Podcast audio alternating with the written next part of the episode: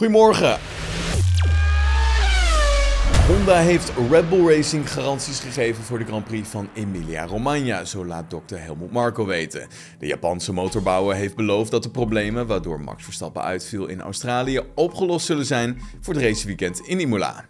Verstappen lijkt zich in Italië niet langer zorgen te hoeven maken over een potentieel brandstofprobleem aan zijn RB18. Honda, dat nauw betrokken is bij Red Bull Powertrains, heeft namelijk garanties gegeven dat de issues verholpen zijn. Zo zegt Red Bull topman Helmut Marko tegenover het Oostenrijkse ORF. Het is niet eenvoudig voor Red Bull om de problemen te tackelen, aangezien ze allemaal ergens anders vandaan komen. Vanuit de motorkant denk ik dat je kunt zien dat de problemen die we hadden in Bahrein totaal anders waren dan bijvoorbeeld die in Australië. En ook de problemen die we hadden bij het testen, ja, het zijn steeds verschillende dingen.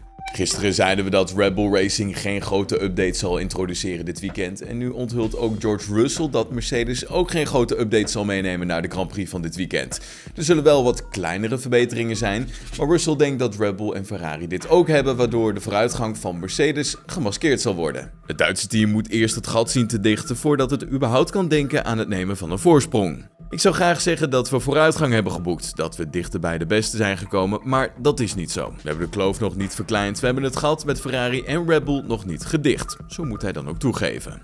Deze week reist de Formule 1 dus af naar Italië en hopelijk zijn de paraplu's en poncho's al ingepakt, want het belooft namelijk een kletsnatte start van het raceweekend te gaan worden. Met name tijdens de kwalificatie op vrijdag wordt er veel regen verwacht. Het raceweekend wordt op vrijdag 22 april om half twee afgetrapt met de eerste vrije training en om 5 uur wordt vervolgens de kwalificatie voor de startopstelling van de sprintrace verreden. Zaterdag 23 april kan er om half 1 nog één keer 60 minuten geoefend worden, waarna het om half 5 tijd is voor de sprintrace over 100 kilometer. De Grand Prix van Emilia-Romagna wordt zondag 24 april om 3 uur in de middag verreden. En in de ochtend om 10 uur ochtends kan je kijken naar de tweede live-uitzending van Goedemorgen GP-fans. Dat was hem dan het nieuws van vandaag. Heb je genoten van deze aflevering? Laat van je horen op onze Apple Podcast pagina of volg ons op Spotify.